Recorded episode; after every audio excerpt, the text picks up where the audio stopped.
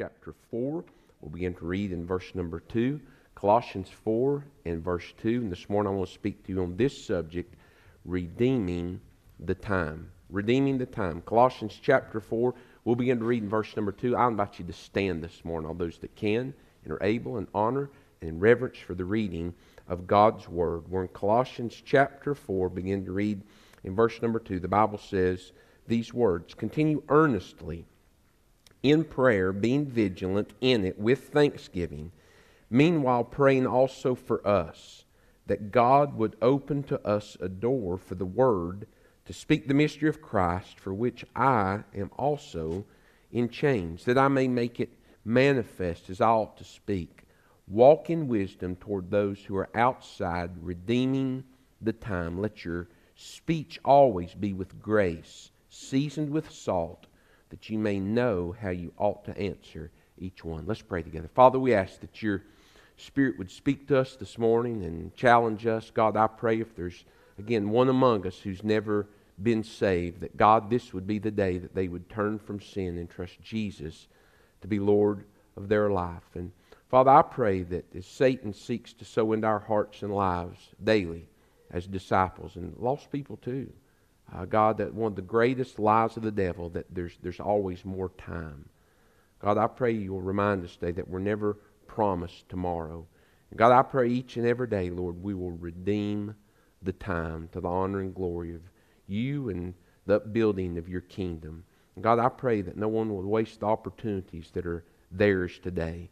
Father, speak to us clearly, draw us into your will. And God, I pray as we come to a time of invitation, that which you desire to accomplish in our lives will be done today as we bow our knee to your will. It's in Jesus' name we pray and ask these things. Amen. And I'll invite you to be seated. Well, we're concluding a study that we started um, several, several weeks ago in the book of Colossians. Remember that Paul's wrapping up this letter to the church in Colossae. It was a church that had been grounded uh, through ministry and through evangelism. Faith cometh by hearing, and hearing by the word. And so Epaphras had lived on mission as he had received the word. And now uh, a church has been planted there in Colossae. And so the book of Colossians is written to address, again, primarily uh, the false doctrine of Gnostics. They were sharing false truths about Christ. And so the greatest way to address false truth is with truth. And so Paul, through the inspiration of the Holy Spirit, writes them a letter. Uh, Colossians chapter 1 and 2, 2 contain more biblical doctrine about Christ in one place than anywhere you'll find in all of the Bible. But in chapters 3 and 4, Paul begins to turn from doctrine to duty. It's not enough just to know God's Word. For it to be of benefit, uh, you've got to put it in to practice. And so that's what he begins to challenge them to do in chapters 3 and 4. For the, for the Word of God uh, to really be uh, evident in their, their life and in the lives of others. And so in the latter part, though, of verse number 5, we find really three really interesting words. Look at, look at our text this morning, Colossians chapter 4. The last three words in verse number 5. Paul writes, redeeming uh, the time. And so he has several things that he wants to say in these verses, but they really revolve around these three words. It's a challenge to, to redeem the time. James chapter 4 and verse number 14. J- James writes a, a great truth uh, concerning time. Uh, that we're so often called into a devil's life thinking that we've got more time. But really, James shares that we don't. Verse 14 of James chapter 4 says, Whereas you do not know what will happen tomorrow. For what is your life? It's even a vapor that appears for a little time and then it it vanishes away. Uh, I don't want to make, uh, Rex didn't cry when old Yeller died, but I don't want to make Angel uh, tear up uh, this morning. But, you know, they can probably look back on Lily's life of when life started, uh, when life began, and really just how quickly life has gone by. Remembering those kindergarten days when Angel cried her eyes out when she walked off uh, to kindergarten, and then just to watch her grow and develop as a young girl. But really, if you think about it, it seems just angel seems just like that, doesn't it? Rex, it seems just like seems just like that. And if we look back over our lives, friend, and, and see the various scenes in our lives, I don't care how many years you have behind you. Be honest this morning. it really it seems it seems just like that. Life is just a vapor, the Bible says. We're here for just a moment and then we're gone. The psalmist in Psalm chapter 78 and in verse number 39, speaking of God's mercy toward Israel, says, But he, this is the Lord, for he remembered that they were but flesh, a breath that passes away and doesn't come again. That's what our lives are. Though I don't care how many years you have, that's really what our lives are in the grand scheme of eternity. We're just a breath that's here for a moment and then it's gone. It, it's, it's with that backdrop in mind that Paul bears out these words redeeming the time. He says, Make the most of your life, make the most of ministry, make the most of every single moment for God's glory and for kingdom work. And so in this text, Paul's going to address four areas of, of the lives of the believers at Colossae that they need to make the most of every day for God's glory. But, but with that in mind, I just want to bear out as we're thinking about life and our life, you know, you know, because you're hearing a lot in the news right now about my body, my body, and my, no, no hands on my body. And really, that same thought has crept into contemporary Christian culture, but really, it's been around for over 2,000 years. People think, you know, my life, my life, my family, my life, my possessions. Well, Paul really, you know, in, in, to, to a very selfish, self focused church, in 1 Corinthians chapter 6, listen to what he says in verse number 19 and 20, just to really lay out again about really, if you've been saved, say amen, who your life and everything that is consisted in it really belongs to. Paul says, or do you not know that your body is the temple of the Holy Spirit? That means if you've been saved, it belongs to Him who is in you, whom you have from God. And he says, now listen to this. He says, you're not your own. He says, as we're talking about your life, he says, you don't have a life. Paul's reminding us again that when you chose Jesus Christ, when you turned from sin and you received him to be Lord of your life, that's the last decision that you ever made for yourself. For your life belongs to Christ. Why? Verse 20, he says, For you were bought at a price. Therefore, glorify God in your body and in your spirit. Now, listen, he says, which are God's. It's not your life, it's not your body. And so, Paul, with that same thought, says, make the most of every day of your life. In four areas, he says, to do that. Number one, they were to redeem the time in their prayers. In their prayers. Look again in verse number two of Colossians uh, chapter 4. He says, continue earnestly in prayer. And I'll submit to you that prayer is probably the most neglected discipline in our spiritual lives. It's the one, first off, that you'll begin to slack off in, but really it's one of the most important disciplines in our spiritual life. And so Paul lays out several things that should be a part of a disciplined prayer life uh, that is focused on to where we redeem the time in our prayer life. First off, he says our prayer life, he says we're, we're to continue in that. So, first mark of our prayer life is it, it should be consistent. It should not be, you know, the glass that we break or, you know, I've had to dial 911 a couple times. But, you know, I never dial 911 just to see how the operator's doing there at the emergency center. Um, they don't want you to do that. You know, the only time you dial 911 is when there's an emergency, when you need them to call someone to help you, or you're reporting that there's someone who needs help. And I fear because I see it and I've experienced it. If you'll be honest, you have to. That's the way a lot of people treat their prayer life. You know, the only time we call heaven, that we call upon the Lord, is when we've got an emergency and we need Him. But Paul says that's not the way it's supposed to be. He says we're, we're to continue in prayer. Now, you may be looking at translations one that's all it says. But in the Greek, that word continue literally means there's, there's a word there to describe that. It's to be an earnest continuation. You're to continue earnestly in prayer. So our, our prayer life should be marked by consistency. 1 Thessalonians 5.17, we're to pray always. But then secondly, our prayer life should be marked by, by a sense of earnestness. And that word means seriously. Look against your text. He says, continue earnestly in prayer. Uh, Luke chapter 22 and verse number 44. As the, the cross was before our Lord, and remember, friend, the cup was before our Lord. My sin and your sin were before Jesus. The Bible says in Luke chapter 22 and verse 44 that being in agony, he prayed more earnestly. And here's a demonstration of how he prayed more earnestly. Then his sweat became like great drops of blood falling to the ground. Anybody, you know, that earnest last week in your prayer? That it looked like that? Such was as it was for our Lord. Paul says we're, we're to pray, we're, we're, we're daily to redeem the time in our prayer lives. We're to pray consistently and we're to pray earnestly, but continue to look at verse number two of chapter four of the book of Colossians. He says we're also to be vigilant in our, our prayer life. That is to be careful with, with we're, we're to watch. 1 Peter chapter 5 and verse number 8 says, Be sober and be vigilant. Literally, be sober minded. Because we have an adversary, the devil, who walks about like a roaring lion, seeking whom he may devour. Friend, I guarantee you, I, listen, I don't care how nutty the tree hugger was.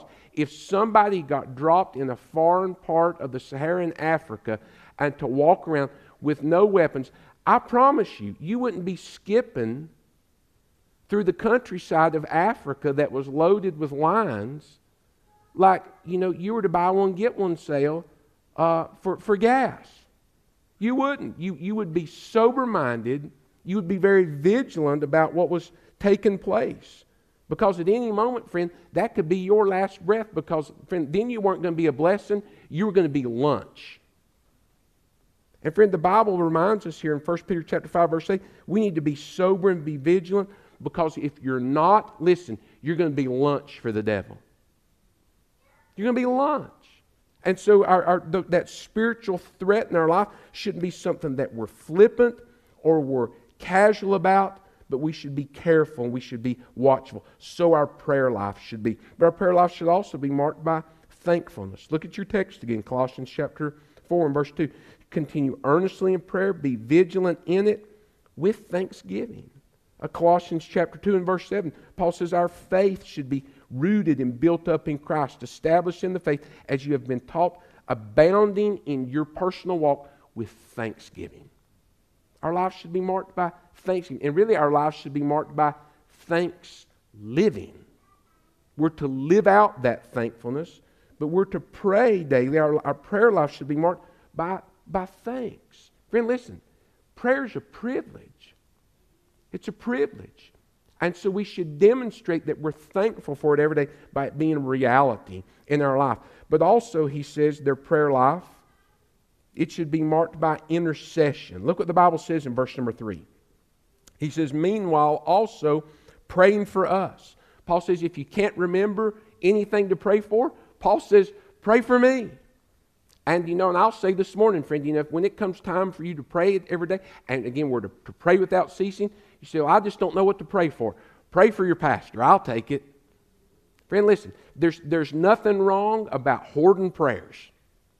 You know, if you want somebody, and, and be, be wise to tell people that, hey, listen, I'll pray for you, you pray for me. Paul says, remember when Paul wrote this, he was in prison. He says, I want you to, to pray, to pray for us. And then he says, and, and then to be very specific about those prayers. We're to pray consistently, earnestly. We're to be vigilant. We're to be thankful. We're to intercede, but also be specific. Don't just have these random, and you, you know it. You know, God, thank you for your blessings. And God, thank you for Jesus. And God bless all the missionaries. Amen. That's not, that's not the way we're to pray. We're to be very specific in the things that we're to intercede for. Paul says when you're praying for us, don't just say, you know, God, we, we, we pray you'll touch Paul. Paul says we've got some needs. Look at verse number three. He says, Pray that God would open to us a door for the word Paul says, Pray that we'll speak the mystery of Christ for which I'm in chains. He says, I'll make manifest as I ought to speak. Paul says, as you pray, he says that we have some specific needs. And friend, listen, you, you, if you're not, you can't focus in something if you're not being specific. You ever begin to talk to someone, you know, you'll call them on the phone, and you know you've called them at a bad time because they just start rambling all over the place You hear pots and pans, and then there'll be a long pause, and then they'll start back up. Um, uh, so, so anyway, and you know, you just, and then you you just be very kind and say, look, I can tell this probably isn't a good time to have called you, and so I'll just call you back. I'll just call you back later. And friend, listen, you'll be that same way in your prayer life if you're not laser focused and being specific. You know that as you read your Bible every morning, and I pray you are, and then you go to the Lord in prayer, you know that as you begin to pray and to go through things that are on the list, things that are on your heart, your mind will begin to drift off into all these things. Is it time to get the oil? When am I supposed to get my tires rotated? Is that did I pay that bill? Oh, and God pray for sister so and so. She's she's dealing with this. And pray for brother John in, in this. And when is that doctor's appointment? Did they call? And you know your mind is going there. Friend, listen, you've got to keep diving in and be laser focused in the things that you're praying for. Paul says we're to pray daily and we're to do so in such a way that we redeem the time in our life as we do that. Secondly, not only did he speak about their prayers, but there also he spoke about their, their practice. He says, redeem the time in your, your practice. Well, look what the Bible says in verse number 5 of Colossians chapter 4. He says, we're to walk in wisdom. What are we talking about practice? We're talking about your lived out testimony every, every day. He says you're, you're to live out biblical truth. Romans chapter 8 verses 4 through 6 say this that the righteous requirement of the law might be fulfilled in us. Now, listen, who do not walk according to the flesh, but according to the Spirit. For those who live according to the flesh set their minds on the things of the flesh, but those who live according to the Spirit, the things of the Spirit. Paul says we're to, we're to walk in wisdom every day. Well, what kind of wisdom?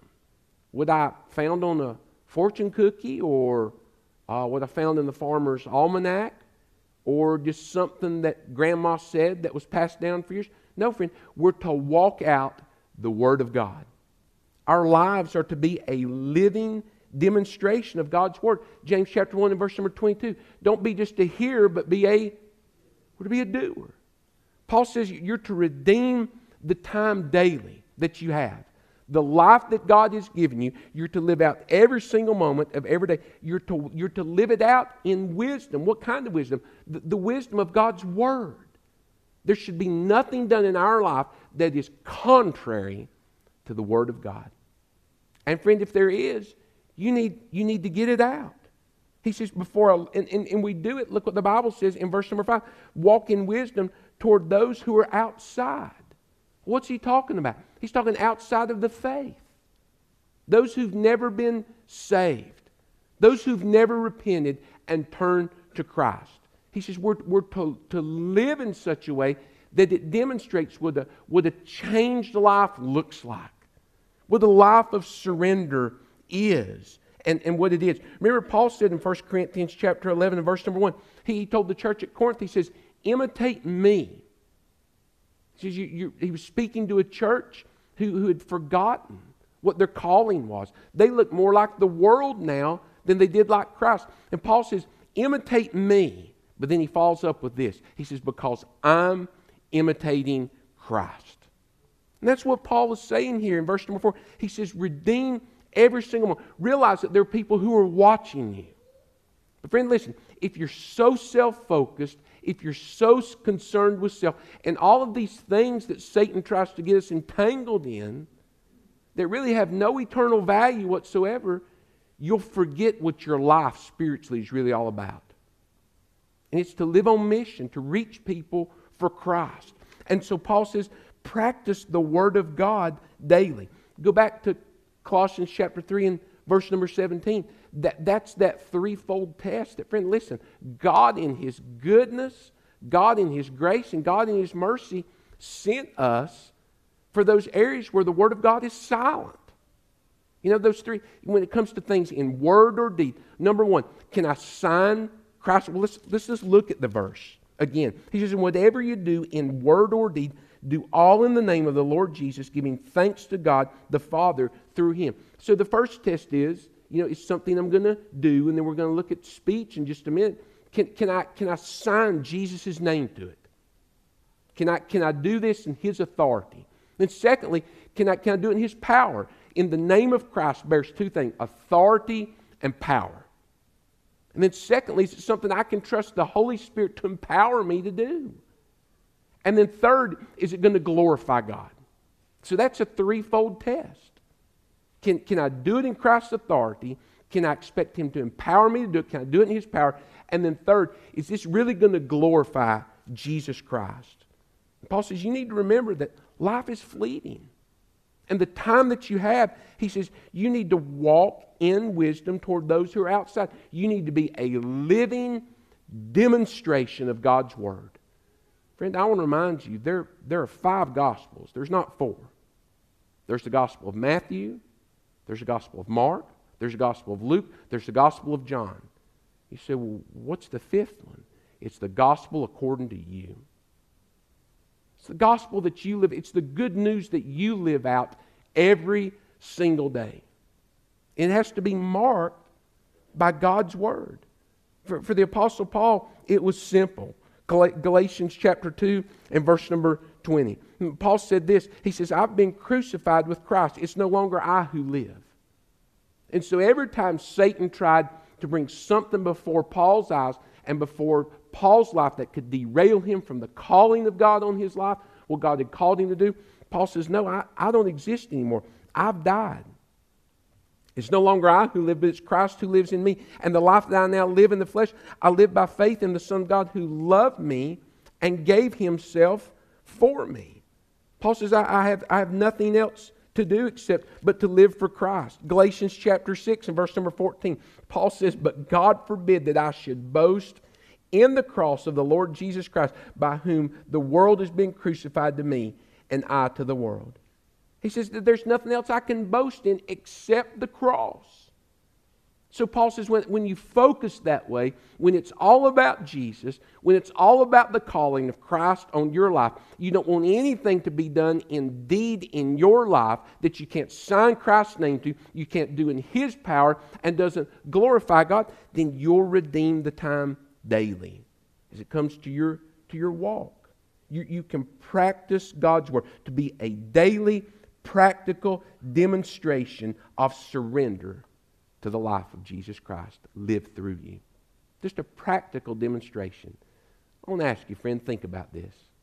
If people followed you daily, where would they end up? Paul says, Follow me. He says, I'll lead you to a life of Christ because it's not about me. He says, I'm following Jesus. If people follow you. Where will they? Where will they end up? So he speaks first about their prayers, redeem the time in your prayer life. Then their, their practice. But then third, I want you to know there's their pronunciation. We're, we're talking about speech. I'm not talking about ain't and can't.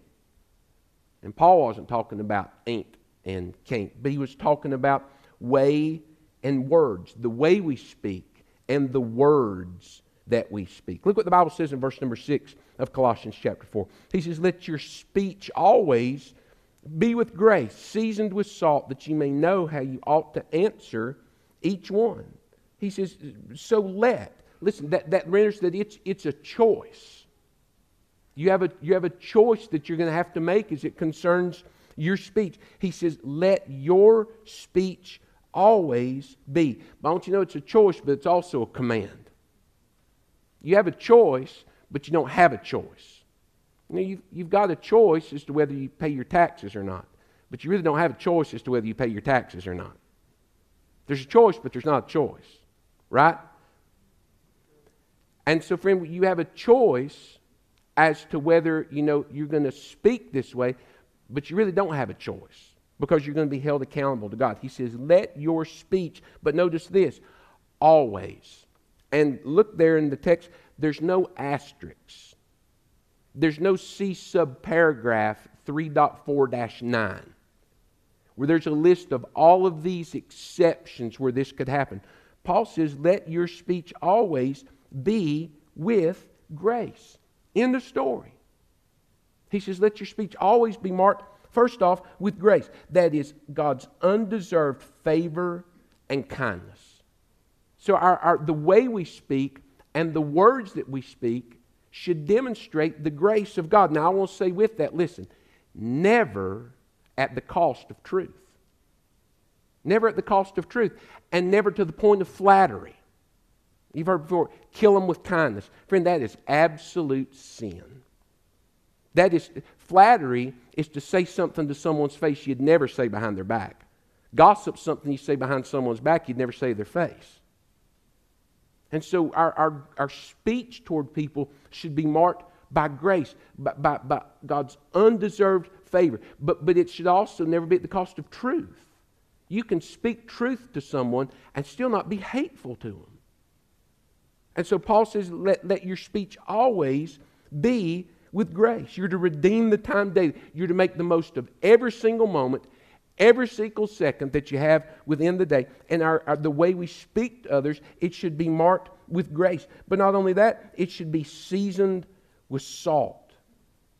Remember that Numbers chapter 18, verse 19, Leviticus chapter 2 and verse 13. It, it gave instruction to the nation of Israel of how their sacrifices, there was, there was a covenant of salt. Several weeks ago in uh, 2 Kings chapter 2, we saw Elisha begin his ministry. And we saw the first miracle that the Lord performed through him. It was a purification of a well at Jericho. Remember, Jericho had been an accursed city, Jericho had been reestablished at the cost of a man's children, exactly the way the Lord had said it would happen. But now there was this new opportunity for a new beginning. And so Jer- uh, Elisha took uh, salt and he purified that well that had been bitter with the salt. It, was, it wasn't the salt, but it was, it was the miracle of what God did. But the salt represented uh, that it was purified now, it was preserved, and it was, it was flavored. And Paul says, so our, li- our speech should be flavored with salt. Our speech should, should be purified by God's word, it should be preserved by God's word, it all be flavored by God's word. Our speech should be a blessing to other people. It should influence, it should preserve. But if it doesn't have that, then it won't be a blessing. He says, Let your speech always be with grace, seasoned with salt. And then look here, he says, That you may know how you ought to answer each one. Our speech should also be dependent upon the Holy Spirit. We should be completely dependent upon the Holy Spirit of how we should answer each person. Luke chapter 12, uh, verses 11 and 12. Uh, Jesus says, Now, when they bring you into the synagogues and the magistrates and authorities, he says, Don't worry about how or what you should answer or what you should say. Now, Christ was telling the disciples from the very beginning listen, ministry is going to be difficult. You're going to have an enemy, and you're going to have those who aren't going to want to receive the word that I'm going to speak through you. He says, and some of you, Paul knew this. He was, this is one of the prison epistles and, and the, the book of Colossians. He said, You're going to stand before magistrates. You're going to stand before those who hate the word. He says, Don't have pat answers. Don't have a card that you're going to pull out that says, you know, well, for, for this, you know, when you when when when a pilot goes through pre-flight, uh, they, they, they get out a they get out a big book and they begin to go through and make sure everything's working exactly the way that it's supposed to. Well, they also have another book. When things start tearing up and falling apart, they don't have to sit up there and go, What am I supposed to do right now? They can go to a book and it tells them exactly things that they need to start going through. Well, listen, friend, you and I, you and I don't have that privilege. Certainly, the Word of God tells us the direction we should go, things we're to do, things we're not to do. But the Word of God doesn't have a verse for every single, single response that we're supposed to have. Jesus is saying here that we, our speech is to be dependent upon the Holy Spirit. We shouldn't worry about how, what we should answer, what we should say. Verse 12 For the Holy Spirit will teach you in that very hour what you ought to say. The question is whether you're teachable. And then, secondly, have you hidden God's Word in your heart so that you can know what verse you need to respond with and what truth? He says, so our speech should be dependent upon the Holy Spirit, driven by and grounded in God's Word. Go back to the test again, Colossians chapter 3, verse 17. Whatever you do in word or deed, whatever you do in word or deed, he says, here's the threefold test. Are these words that I'm about to speak, can I literally sign Jesus' name to it? Can I literally say, how I'm about to respond is exactly how Christ would speak? Can I entrust the, the Holy Spirit to empower me as I'm going to say these words to this person? And is what I'm going to say, is it going to glorify Jesus Christ? And friend, I want to remind us again the day in which we're living, you don't just speak with your lips. I'd say more people do speaking through their thumbs and their fingertips than they do with their lips. Is what I'm about to text or type is what I'm about to put a check mark beside. Can I do it in the name of Jesus Christ? Can I expect Christ to empower me as I do this? And will it glorify Jesus Christ? Paul says we're, we're to redeem the time every day, not, not only in our prayers, not only in our practice, but our pronunciation, our, our speech. It should honor and glorify Jesus Christ. Because, friend, listen, there'll come a day when we'll never be able to speak a word for Jesus Christ again. So we should redeem, we should redeem the time. But then fourth, and I close, he challenges them concerning redeeming the time with their profession. This, this is their, their testimony, sharing the faith. Look what Paul says in verse number three. Paul says, Meanwhile, praying for us. Now we've looked at the prayer request, but let's look at it from Paul's side. Paul says, Meanwhile, pray for us. Well, who's us? It's Paul and everybody that was with him while he was imprisoned. He said, Pray for us that while I'm in prison and all these lost people around us, that God would open to us a door for the word to speak the mystery of Christ. He says, For which I'm also in chains. Paul says, Paul says, Pray for our profession of the faith that, that I make manifest as I ought to speak. He said, I can clearly share the gospel with each need and in each situation. So we looked at the intercession for his profession, but, but now, now Paul's in prison. And he, he wants to keep living on mission. He says, Pray for us that God will open doors for the word while I'm here, for the guard that I'm going to speak to, the next ruler I'm going to have to talk to. Paul says, We're, we're praying for that, but Paul says, I want to redeem the time that I don't miss this. Paul's in prison, but while he's there, he doesn't want to miss one single opportunity to witness for the Lord Jesus Christ. Friend, that's the way you've got. You may be in a place today, it seems like a prison to you, and you don't want to be there. But, friend, God has allowed it, redeem the time. You don't know who you're going to be able to witness to, to challenge, to be a blessing to in some way. And so look for those open doors, look for those opportunities. Look for those, those, those, those chances to share God's word. As, as Paul closed out the book of Ephesians, chapter 6, verses 18 through 20, also of the prison epistles. Listen to what he says. Paul says, Praying always with all prayer and supplication in the Spirit, being watchful to this end, with all perseverance and supplication for all the saints. Paul says, Now listen to what he says. He says, And for me that utterance may be given to me. What's he talking about? He says, My profession of faith. He says, Pray that God will give me opportunity to speak the gospel, to tell people the hope that is in my heart, that utterance may be given to me, that I may open my mouth boldly. He says, to make known the mystery of the gospel. Paul says, and, listen, friend, he wasn't in jail again, friend. Listen, because he had broken the law in some way. He was in jail for speaking the gospel. And Paul says, Pray that God will give me more opportunities to speak the gospel. Friend, what Satan wants to do in many ways is to get you so busy and so self focused and so self consumed because that's the world. That you don't see all the people that are dying and going to hell. You don't see your own family that's under your own roof that's dying and going to hell. And because of that, then you're not burdened. Paul says, I'm, I'm praying that you'll redeem the time. You'll seize every moment of every day, and you, you will profess to others the hope that's within your heart.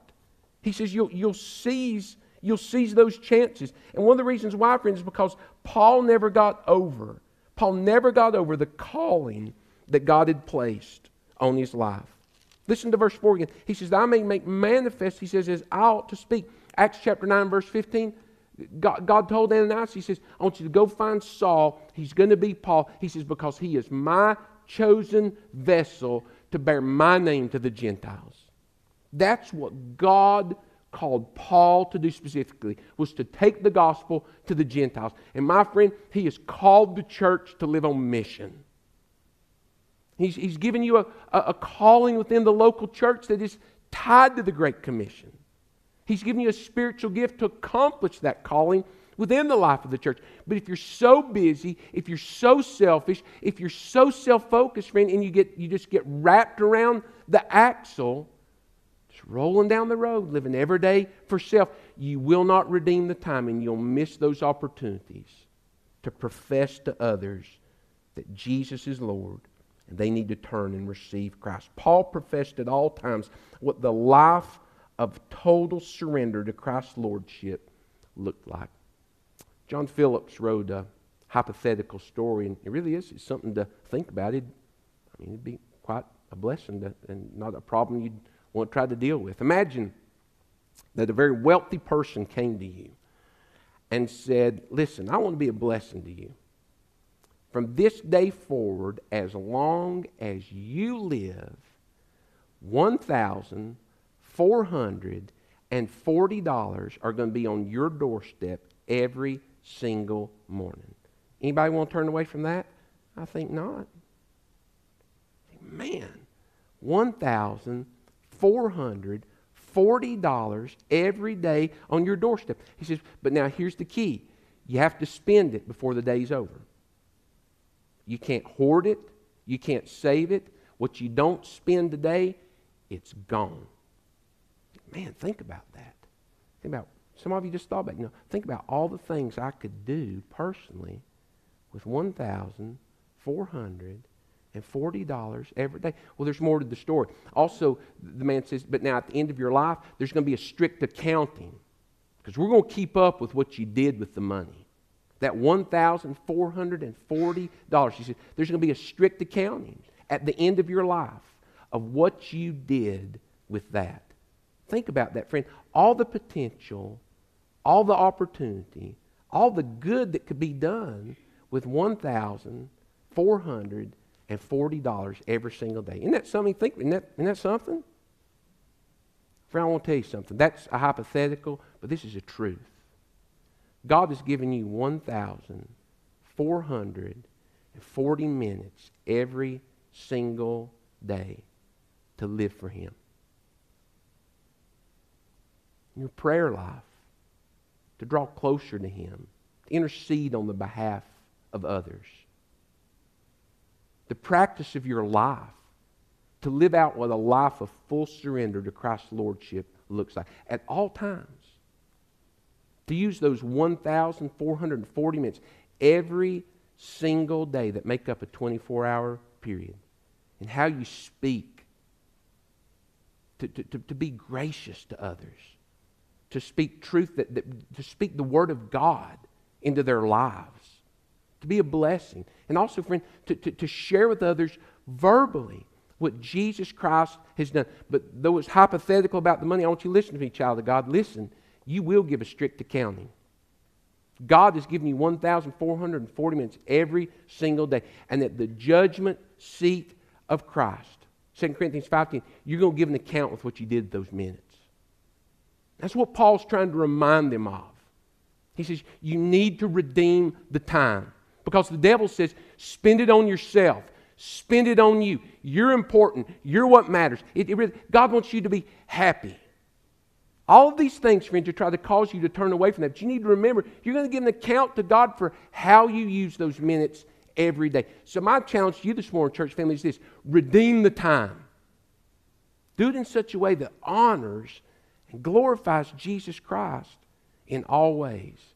Because there's going to come a day that you're going to stand before Christ and you will give an account for what you did with those minutes. You can't take them with you, you can't keep them. You've got to use every moment, every day to the honor and glory of Jesus. Redeem the time. Let's bow our heads and close your eyes. The judgment seat of Christ you're going to give an account as a child of God. I want you listen to me. Revelation chapter 20 says this For those who have never been saved, you'll give an account too. Of the 1,440 minutes every day you had to turn from sin and receive Jesus Christ, but you wouldn't do it. The countless times you sat through services just like this and invitations when the Spirit of God was calling you to turn and trust Jesus to be Lord of your life, but you squandered those opportunities. You didn't redeem the time. If you're lost this morning, you've never been saved, don't do that anymore. Redeem this opportunity. Choose to turn from your sin and self and by faith trust Jesus to be Lord of your life today. Christ died for you. He loves you. He wants to give you life and life more abundantly. His Holy Spirit will come live in your heart and help you to live this kind of life that Paul challenged the church at Colossae to experience. But you can't have that power you won't turn and receive Christ to be Lord of your life. If you've never done that, do it right now. Where you sit, pray just like this, but mean it with all your heart. Say, God, forgive me a sinner. I believe Christ died for me. I turn from my sin. I turn to Jesus in saving faith. Jesus, be Lord of me. Make me now into the man and woman you want me to be. And help me to live this life that Paul wrote about today and to redeem the rest of every minute of my life to the glory of God and the upbuilding of your kingdom. That's my prayer. Did you pray that? Did you mean it?